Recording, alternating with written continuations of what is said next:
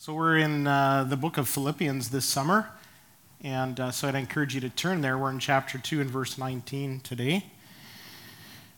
And uh, as you're doing that, I just want to tell you a little bit about my uh, first job.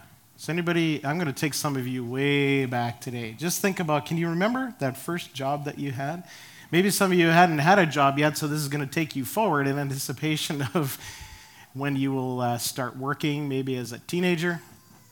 So I was a teenager. I, of course, I had had, you know, jobs all along, working on the farm, of course, with my dad and helping him pump gas uh, during the winter and working for a few other farmers doing various things. And uh, but when I had my first sort of regular job with that regular paycheck, it was at Bonanza Restaurant on Fairlight Drive in Saskatoon. Does anybody remember Bonanza or Ponderosa, maybe?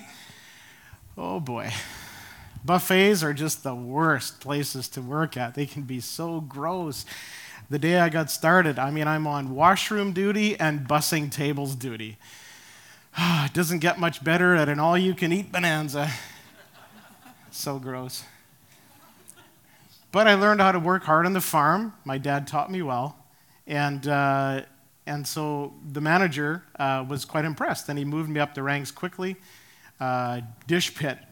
and I, it took me no time to dominate the dish pit and get that thing organized and get those dishes clean in record time. I always set, you know, sort of markers for myself. And he goes, Oh, wow, we got to put this guy in the kitchen, see what he can do. Well, my mom taught me how to cook when I was at home, so this was awesome.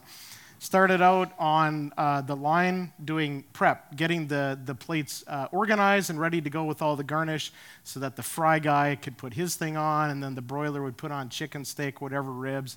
We'd put it out the window with a ticket. Servers would pick it up and take it to the table. Pretty straightforward, right? So I did prep for a while and then graduated quickly to fries.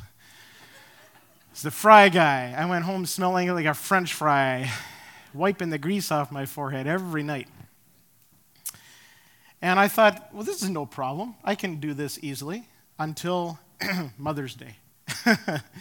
Mother's Day, the lineup was, I wasn't prepared for this. The, the lineup was out the door. It was continual. And so what happened was behind the, the broiler and behind the fry, uh, the frying area, the oven and the deep fryer, uh, was these two little boxes where they would print the orders, so tickets would come off. And this thing just wouldn't stop. And it was literally, it was going down to the floor and curling in a roll on the floor, and I couldn't keep up. And I had a meltdown. I mean, it was my first real kind of stressful job like that. I never experienced anything like this, and I completely melted down and I started freaking out in the kitchen. Manager's busy out on the floor. Uh, he's a good guy, but he took time, called a timeout, came into the kitchen, literally grabbed me by the shoulder and said, Eldon, calm down. It's going to be okay. It's going to be okay. And he showed me how to get a system going of pulling only so many, lining them up, pulling all of the ingredients for that, those orders uh, at once, doing them getting them plated, move down the line, take the next ones. And, and he helped me for a little while until I was no longer panicking. And then I, I learned the system, and in one day, literally, I figured it out. And after that, it was not a problem, uh, you know, going through even a busy day, which was nothing compared to Mother's Day. All of that to say, the book of Philippians is kind of like a first job at Bonanza. And you're saying, say what? How can the book of Philippians be like working at Bonanza? So here's the thing we get into this wonderful book, which is known for rejoicing, it's a testament of joy. The Apostle Paul is writing to this church that he was so proud of. And, and, and the things that, uh, that they, uh, as they partnered with the gospel and uh, with him in the, in the work of the gospel, proclaiming Jesus and being faithful. And, uh, and so there was a lot of rejoicing, and there's excitement when you first get that job. Things are going well, and you're like, yes, I can do this. But it quickly gets challenging as the Apostle Paul tells this church that, hey, you know what? You, you now need to start living a life that is worthy of the gospel that you proclaim. And that means that into your life are going to come things like suffering. Hmm, didn't sign up for that. It's going to get a little intense. The heat will, will uh, soon come into your life. The tickets are going to start rolling. And in all of that, oh, remember to be humble, to put the interests of others ahead of yourself, take the way of Jesus. And then all of a sudden, the ticket machine really picks up speed when Paul implores the church and us ultimately to stop grumbling and disputing so that we can be blameless and innocent. Children of God without blemish in the midst of a crooked and twisted generation, among whom we shine as lights to the world and we lose it. I mean, we're, we know we're supposed to shine, but it's just so easy to freak out when the pressure is on and to go back into the old ways of grumbling and complaining and disputing and not letting our light shine in the kitchen.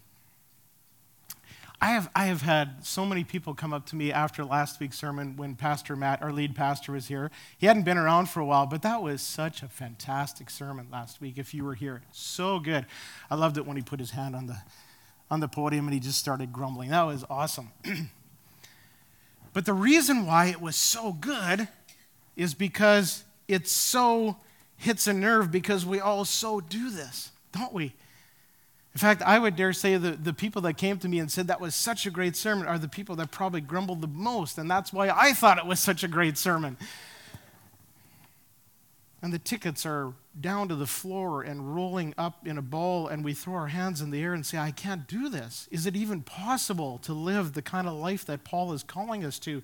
This sanctification business that Pastor Matt talked about and explained so well last week, like it's, how, it's so hard. How do we live this life? And so, Paul, in the middle of this wonderful book, this wonderful letter to this church, he calls a bit of a timeout. And as the manager, you know, he kind of steps in and he says, just wait a minute. Um, let, let's just calm down a little bit, and I want to show you how it's done. And that's what chapter 2, verses 19 through 30 is all about. He says, hey, guys, gals, it, it is possible. You can do this. And let me, I'm not just going to tell you that it's possible, I'm going to show you that it's possible. Yeah, we have the example of Jesus, but Jesus is like not just the manager, he owns the, the chain, he owns the restaurant, he can do all things. How are we ever supposed to attain to the way of Jesus and be like him? But Paul says, okay, I've got two live, real life examples for you. Two men whose lights shone as these stars in that corner of the universe. And these are the examples for you to follow. Philippians 2, starting at verse 19. I hope in the Lord Jesus to send Timothy to you soon, first star, who shone, the first light who shone, Timothy, so that I too may be cheered by news of you. For I have no one like him who will be genuinely concerned for your welfare.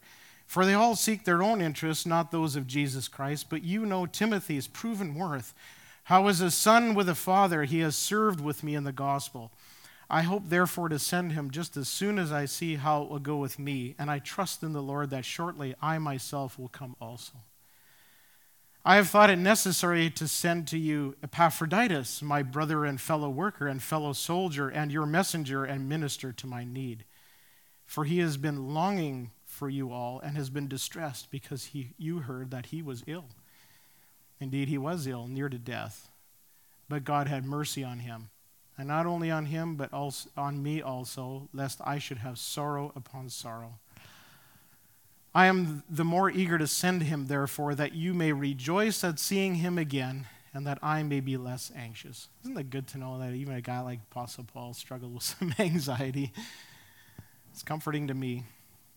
So rejoice, so receive him in the Lord with all joy and honor such men, for he nearly died for the work of Christ, risking his life to complete what was lacking in your service to me. Let's take a moment to pray, and then we're going to just pick this text apart a little bit. Father, thank you so much for your word and for the example of these two lights who shone brightly in the midst of their crooked and perverse generation and world and the examples that they are to us. And so I pray, God, that you would help us all this morning to take a deep breath, to calm down, and to realize that you have this wonderful plan for our lives, just as you did for the church in Philippi, for Paul, who is sitting in a Roman prison writing a letter, who was restrained, but the gospel was not, and how he relied on people like Timothy and Epaphroditus. So, Lord, from these two lives, teach us today by your Holy Spirit and through your word as we, uh, as we study this text. Lord, this, uh, have your way among us today to bring a challenge, a conviction, an encouragement, uh, truth that you want to reveal to us that we haven't seen before. Lord, do this among us, we ask. In Jesus' name, amen. So, John Piper said this Christian joy is a good feeling in the soul. It's more than a good feeling, though.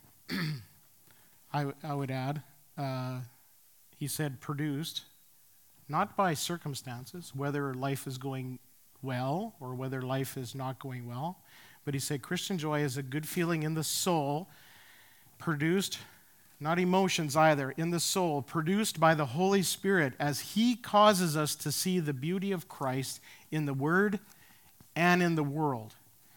So, Timothy and Epaphroditus uh, exemplified the beauty of Christ in the world. They really did.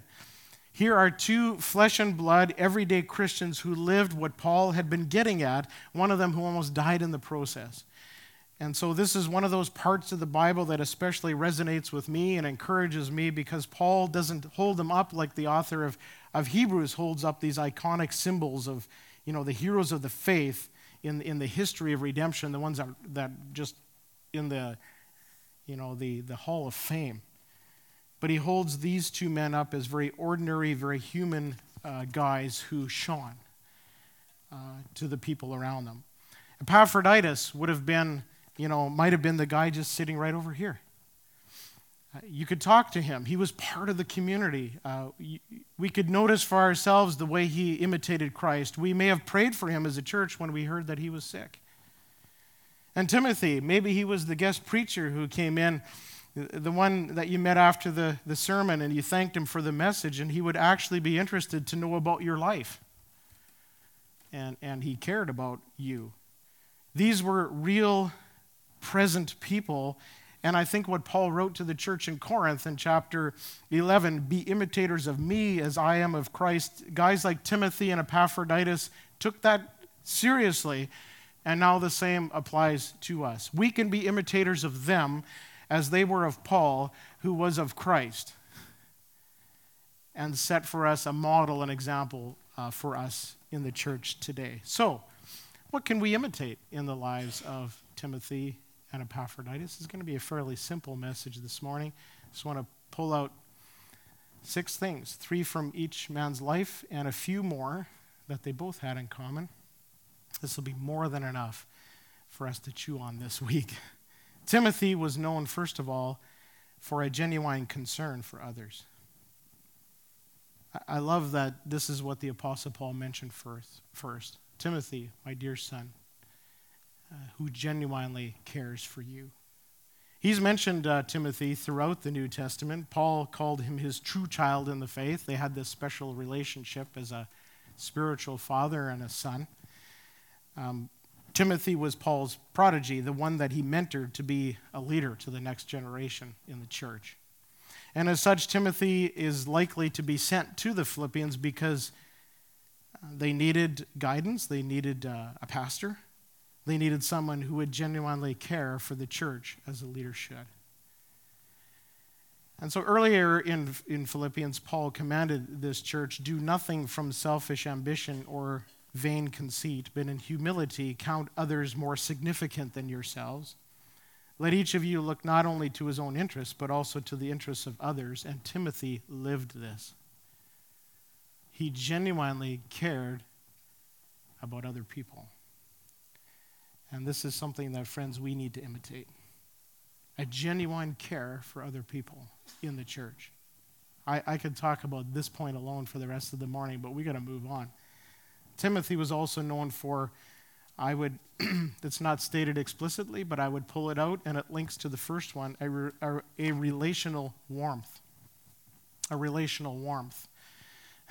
Timothy and Paul had this unique relationship that was very warm, uh, and as a father and, a, and, as a son. And, and Paul, as he was mentoring this young uh, prodigy, his son in the faith, he was just so concerned about Timothy that he would be strong enough to lead in a church where sometimes uh, there can be disputes and divisions and arguments and those kinds of things.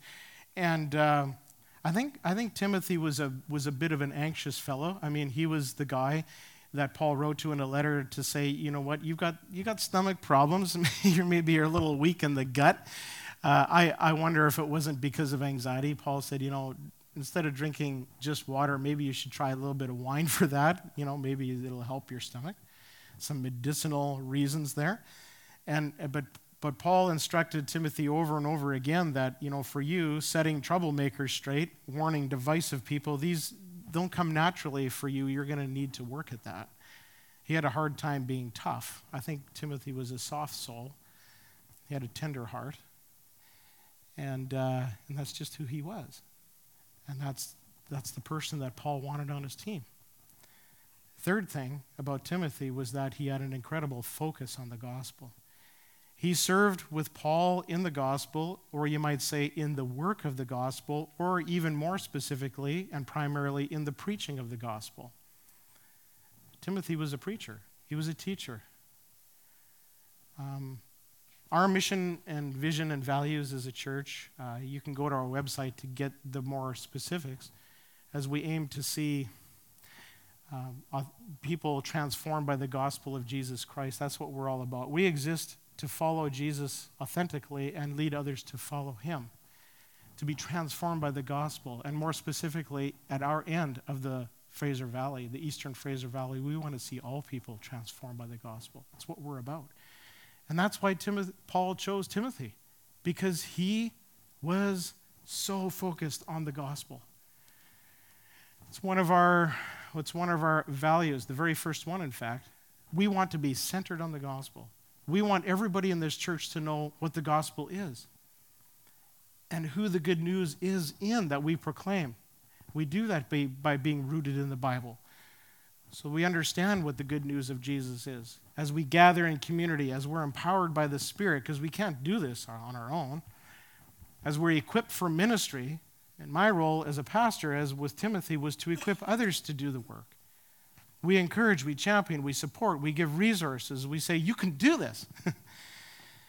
and, and you do it. And, and we get the joy, as with the Apostle Paul, in seeing the work of ministry accomplished and the advancement of the gospel happen as we are sent on mission, no matter where God has placed us. And so that's uh, what I love about Central. Uh, I love this church. Been uh, this coming fall, we'll be we'll be at Central six years, going into our seventh year with Central. Um, and uh, our longest ministry yet. This place is fantastic. We have a great team, we have a great focus, we have a great mission, and uh, it's a high and a holy calling. I love the baptism and ministry partnership videos that we saw some recently, where people are, are asked to answer this question What is it about the gospel that most captures your heart? Tell us. What has Jesus done to transform your life? Those are the kind of stories that we love hearing. Paul was all about the gospel. He labored constantly to share the good news of Jesus. And he looks at Timothy and he says, This guy has proven himself. He's doing it. He is valuable. Look at his track record. And I'm going to send him to you because you need to learn from him. So, sharing the gospel requires a relational warmth and it requires a genuine care for others. In fact, I would say if we don't share the good news, we actually don't care much about people. But it has to be done relationally. It has to be done relationally. So, what is the gospel? Really quick. I want to take us to 1 Corinthians 15, verses 1 through 5 in a nutshell, if there's any one place you could go to to describe what the gospel is, the good news, Paul lays it out. He said, Now I would remind you, brothers and sisters, of the gospel that I preached to you, which you received, in which you stand, and by which you are being saved. Remember uh, salvation, three tenses past, present, future. from the penalty of sin, from the power of sin, and from the presence of sin in the future. Right now, we're being saved from the power of sin. Penalty is when you put your faith in Jesus and He's delivered you from the death sentence unto life. But he said, in which, by which you are being saved, if you hold fast to the word that I preached to you, unless you believed in vain. And this is what Paul preached. For I delivered to you as of first importance what I also received that Christ died for our sins in accordance with the scriptures. That's the first thing about the gospel. Jesus Christ died for our sins. And that's what we're going to celebrate today at the end of this service. That he was buried and that he was raised on the third day in accordance with the scriptures, and that he appeared to Cephas and then to the twelve. Jesus died, he was buried. There's no doubt that he died. He stayed in the grave for three days. He was raised from the dead in victory over sin, Satan, and death, victorious, resurrection to give us new life he was seen. There was witnesses who saw that Jesus was alive. It's a recorded historical fact that he was raised from the dead. He had died and how he was alive and then he ascended to heaven. That, friends, is the gospel in a nutshell. And so within that, there is some bad news we need to deliver to people that we are sinners, all of us. God created all things. He's perfect.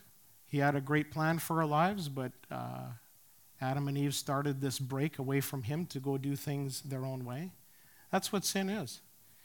It's just saying, God, I'm going to do things my way and not yours. And it's rebellion. It's saying, I know better than you. And that opens this split, this divide between us and God, this relational barrier that we can't cross. Because you see, Scripture says that our sin leads to death, spiritual death. We are dead in our transgressions and dead people don't walk very well. And so Jesus made a way for that. To, God made a way through Christ because he loved us, that he sent Jesus to walk this earth. And there's the good news Jesus walked this earth. He did it perfectly. He was the only person who never sinned.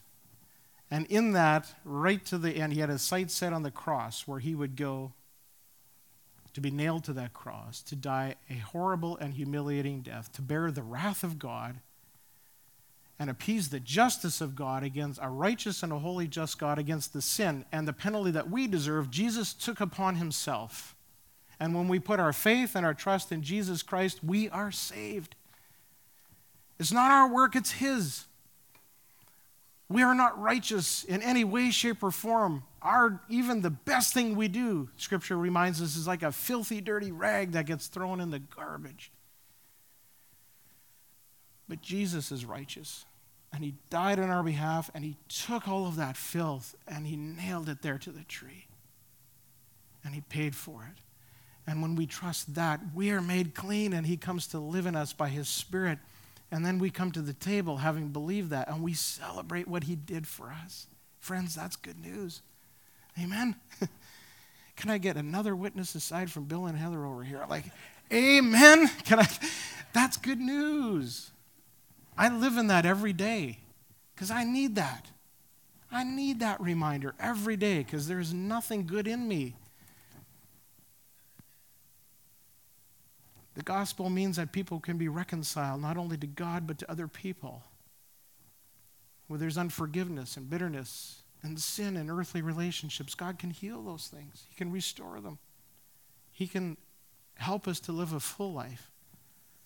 And He brings us back from the brink of eternal, eternal death into eternal life when we believe in Him and we put our faith in Him, which is also a gift.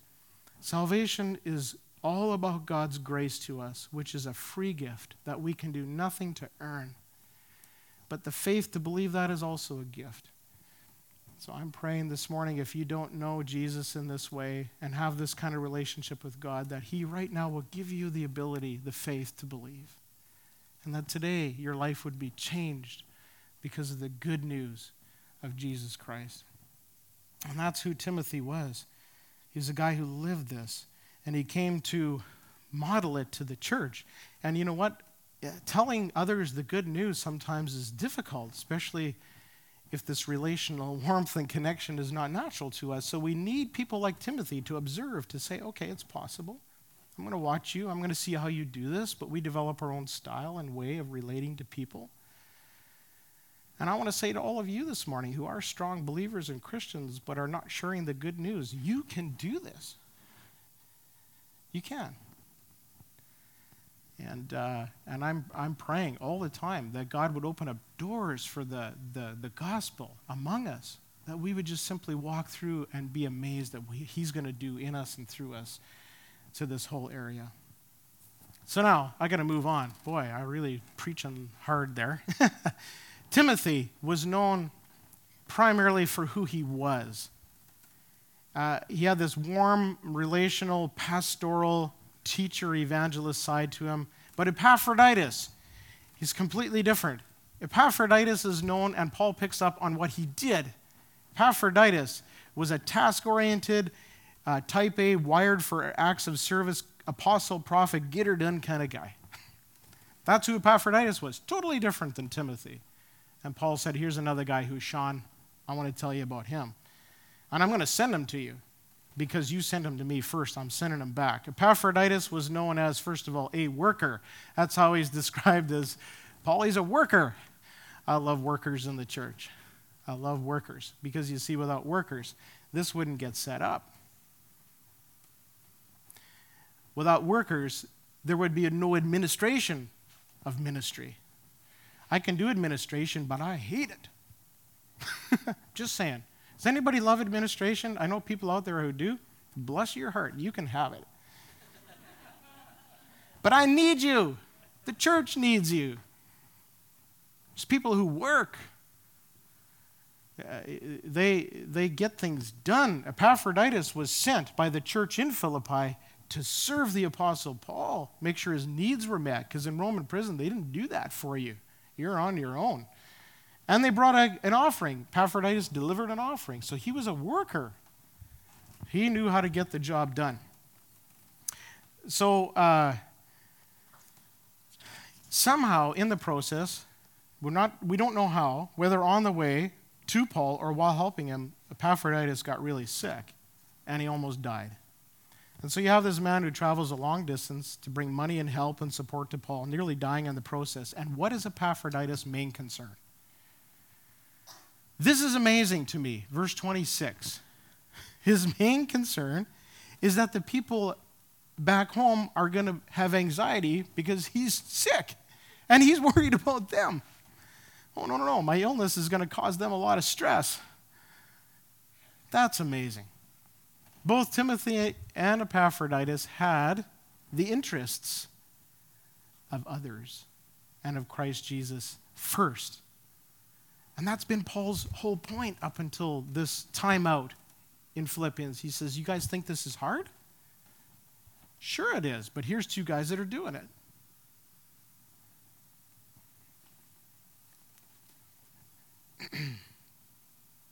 So while Timothy is an example of serving others with genuine care and relational warmth, Epaphroditus demonstrates service through hardship. He exemplifies the suffering of Christ, not by doing what is easy and convenient, but out of concern for others and a desire to serve Christ and his church. He put his own comfort and well being aside so that the gospel could keep going forward.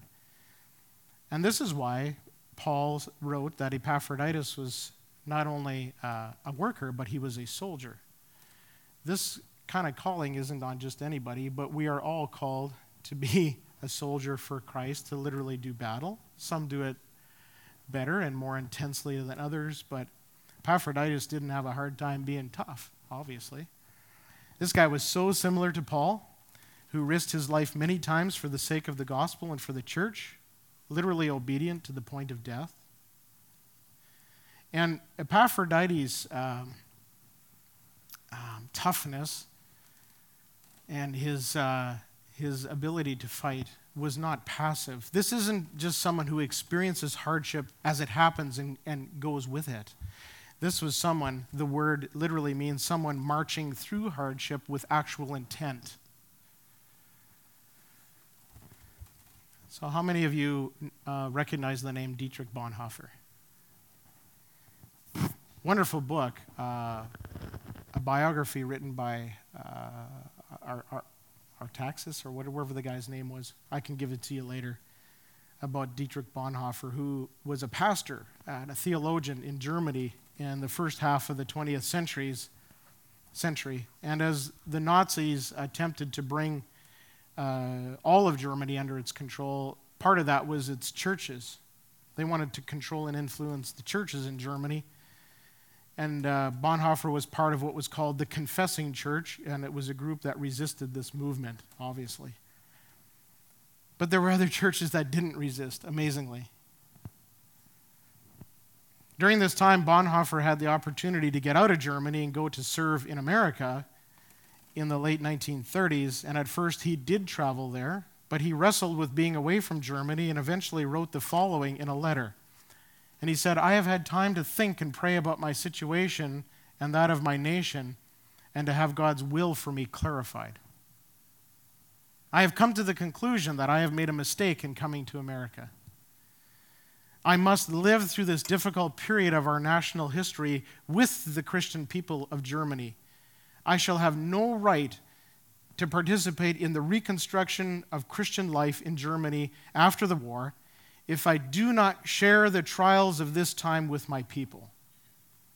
Christians in Germany will face the terrible alternative of either willing the defeat of their nation in order that Christian civilization, may survive, or willing the victory of their nation and thereby destroying our civilization. I know which of these alternatives I must choose, but I cannot make that choice in security. And so, like Epaphroditus, he actively sought hardship in order to advance the kingdom of God. Bonhoeffer's choice to go back to Germany to work to subvert the Nazi government's corruption of the church, eventually to help Jews escape Germany, and literally to be a spy and be involved in, the, in taking down Hitler himself. They were driven by a commitment to Christ. It was, number one, the work against the nation for the sake of Christ, and number two, uh, it, well, for him, it was a choice either work against the nation for the sake of Christ or submit to the nation and abandon Christ. And so he chose suffering. And his choice resulted in prison and eventually, just literally months before the war ended, his own death in a concentration camp. Like Epaphroditus, he was a worker, he was a soldier, and he was third, a messenger. I, I would describe a messenger well, someone who delivers a message, and he, he was uh, delivering a message from the Philippian church to Paul. But he was also a co laborer with Paul in the gospel, and, but he delivered uh, the message of the good news. he conveyed it to people in a different way that Timothy would, who was an upfront preacher teacher. and so the apostle said, So receive him in the Lord with all joy and honor such men before he nearly died for the work of Christ risking his life to complete what was lacking in your service to me.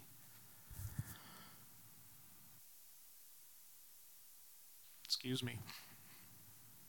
I'm losing my voice too, Cecily and Dan. It's one of those weeks. Now, this is an in- intriguing part of the text where Paul said,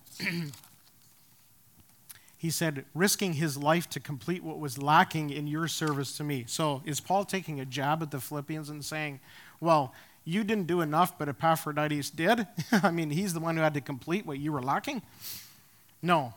Let me explain. Paul is not criticizing the Philippians here. You know, sure, the Philippian letter contains correction for this church, but it's very much a letter of encouragement and friendship. In fact, at the end of the letter, Paul wrote, even in Thessalonica, you sent me help for my needs once and again. Not that I seek the gift, but I seek the fruit that increases to your credit. I have received full payment and more. I am well supplied, having received from Epaphroditus the gifts that you sent, a fragrant offering, a sacrifice acceptable and pleasing to God. Doesn't sound like Paul is unhappy with them at all. Paul is not saying that they were lacking because they had to send Epaphroditus with their gift. Rather, Paul was lacking, what Paul was lacking was the Philippians themselves. He wanted them. But he couldn't have them there because he was in prison in Rome. He lacked their presence. He lacked their community. He lacked their support. And that's why he said Epaphroditus made up what they lacked because Epaphroditus actually came to Paul and represented the entire body of Christ to him, which he was so thankful for. Epaphroditus came to Paul not only bringing money that filled a lack that Paul had, but he brought himself. The language is similar to Colossians chapter 1 verse 24 where Paul says, "I rejoice in my sufferings for your sake, and in my flesh I am filling up what is lacking in Christ's afflictions for the sake of his body, that is the church." Did Paul make up for a shortcoming that Jesus had? No, because Jesus didn't have any shortcomings. so when he said that I am um, filling up what is lacking in Christ's affliction for the sake of the body, what Paul is saying is that uh, he's making up that personal presence. He's being Jesus to these people. That's what being a messenger is all about. It's being the, the presence and the fragrance of Christ to others. John Piper said, Christ has prepared a love offering for the world by suffering and dying for sinners. It is full and lacking nothing except one thing a personal presentation by Christ Himself to the nations of the world. God's answer to this lack is to call people of Christ, people like Paul, like Timothy, Epaphroditus, like you, like me, to make a personal presentation of the afflictions of Christ to the world. In doing this, we fill up what is lacking in Christ's afflictions. We finish what they were designed for, namely a personal presentation to the people who do not know about their infinite worth and the love that God has for them. So, my question to you and to all of us, to me this morning, is who are you pouring into? Into whose life are you making up what is lacking? In other words, to whom are you being Christ? That's the main question that I want us to walk away from this morning, having partaken in communion, which represented what Jesus did for us. And Jesus, part of the gospel is he ascended. He's at the right hand of the throne of God, but we're his body, we're here. And that means, as body, we are Christ to other people because he lives in us.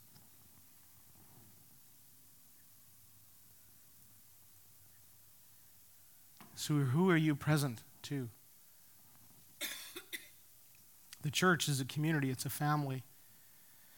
It shouldn't be weird to call someone to check in or just to go out for coffee to encourage them.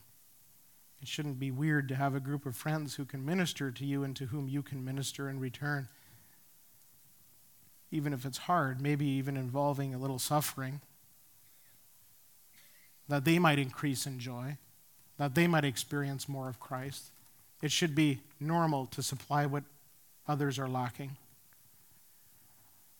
Mainly Christ Himself, both inside the church and outside the church. To whom are you being Christ? As we conclude here, I want to talk about what these guys had in common. They were both servants. See, there's acts of service there are tasks to complete, there's a gospel to preach, there are people to love. But beneath all of that and before all of that, there must be the heart of a servant. We can serve, but if we don't do it with the heart of a servant, it's not going to go anywhere. The, the, church in Corinth was fighting and disputing a whole lot more than the church in Philippi was.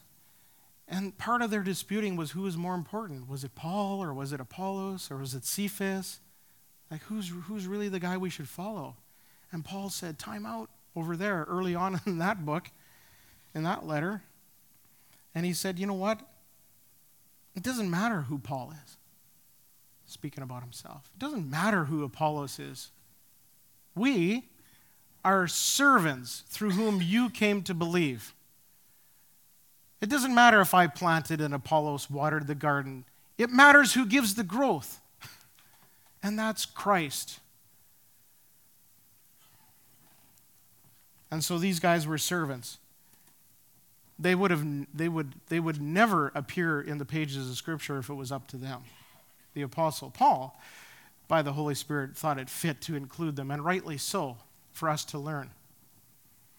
But they weren't about to go tooting their own horn and the first thing that i look for in people and uh, i serve on a committee as well for our conference and we credential pastors and license them for ministry with our conference in the province of bc so I don't look for how theologically astute they are.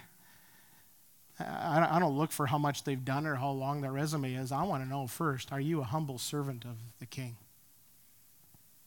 Because if you're not, don't bother.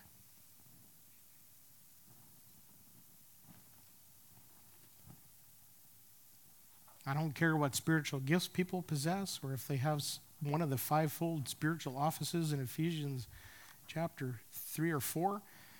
I, I want to know is the, the spiritual fruit and the character of humility and service and authenticity and honesty and sincerity part of their life. And that's who these guys were.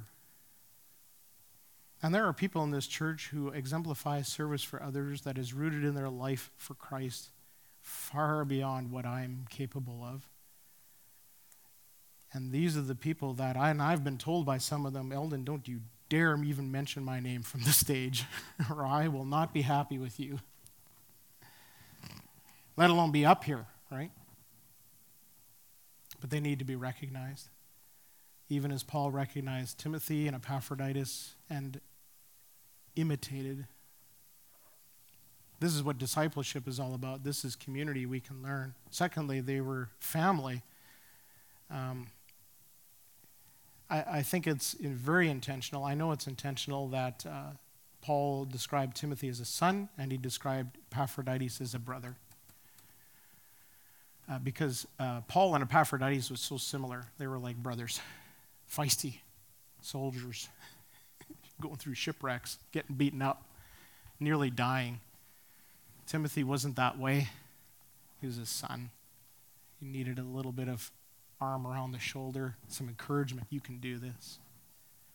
And in the church, we're a family. It's one of the metaphors, probably six or seven metaphors in the church for in the Bible for what the church is, and one of them is a family. Yes, families fight, they're not perfect. But ultimately they're there for each other because blood does run thicker than water. And in the church, it's the blood of Jesus. Third, they were honored. And I think we need to generate and get back to a genuine culture of honor in the church. There's too many churches that honor people and give them position because they have wealth. Well, he has lots of money, so he should be in leadership. He's a successful businessman. Oh, he's a doctor or a lawyer or what or. So automatically they're given honor and status. Wrong. Paul said in 1 Thessalonians 5 honor those who work hard among you, who prove their worth in the gospel, who have character and integrity. Those are the people that we should honor in the church. Fourth, uh, they, they both sought the interests of Jesus Christ. And I end with this because this is the most important. Listen, we're all wired differently. Timothy was upfront and people oriented. He was a pastor. Epaphroditus was behind the scenes, a hard worker, get it done kind of a guy. Just like we're all different here. They had different circumstances. Epaphroditus was ill, actually almost died. Timothy was a little bit ill, but doing better. One was able to travel, one was suffering and couldn't. But the one thing, despite our differences, our circumstances, is that we can and we must all seek the interests of Christ. Primarily and particularly that others would come to know him. Committed to promoting and proclaiming the good news of Jesus in how we live and in what we say. And part of the reorienting of our hearts to be more concerned about others than ourselves is seeking the interests of Christ doing what Christ is concerned about, And if we're seeking genuinely the things that interest Christ, we will care about others. We will relate to them warmly. We will work hard for them and endure hardship as a soldier and serve them in commitment and in honor so that others can come to know Christ and so that others will follow him more authentically. And listen, I want to tell you, I would not be up here this morning. Maybe some of you think I shouldn't be, but regardless, I am.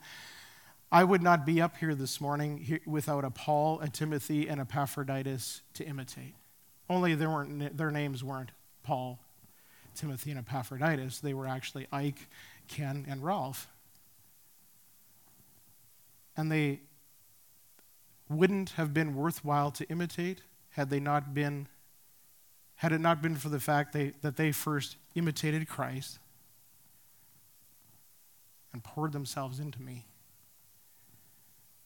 Christ, who, though he was in the form of God, did not count equality with God a thing to be grasped, but emptied himself by taking the form of a servant, being born in the likeness of men, and being found in human form, he humbled himself by com- becoming obedient to the point of death, even death on a cross.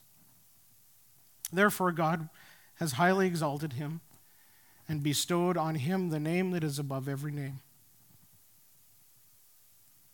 so that at the name of Jesus every knee should bow, in heaven and on earth and under the earth, and every tongue confess that Jesus Christ is Lord, to the glory of God the Father.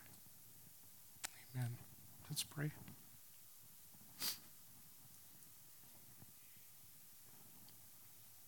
Jesus,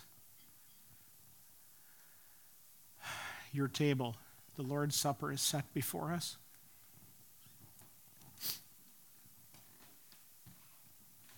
Uh, what a high calling that you answered. And what a high calling it is that you ask us to imitate. And Lord, we strive to be like you, but we know that we'll never be perfect. And so we thank you for people like Timothy and Epaphroditus. And I thank you for men like Ike and Ken and Ralph who came alongside me and poured themselves into me that I might imitate them in service for you. So, Lord, I praise you and I pray that you would generate amongst us a culture that is exactly what Paul was getting at in the book of the letter to the church in Philippi. Thank you for these, these two lights who shone brightly that we can imitate. So help us to do so. And Lord, as we look to partake of a cup piece of bread that represent your broken body and your shed blood for us. May we do so with thankfulness, but also to be inspired to imitate you and to have others imitate us. So bless us, Lord, during this next few moments together around your table. In Christ's name I pray. Amen.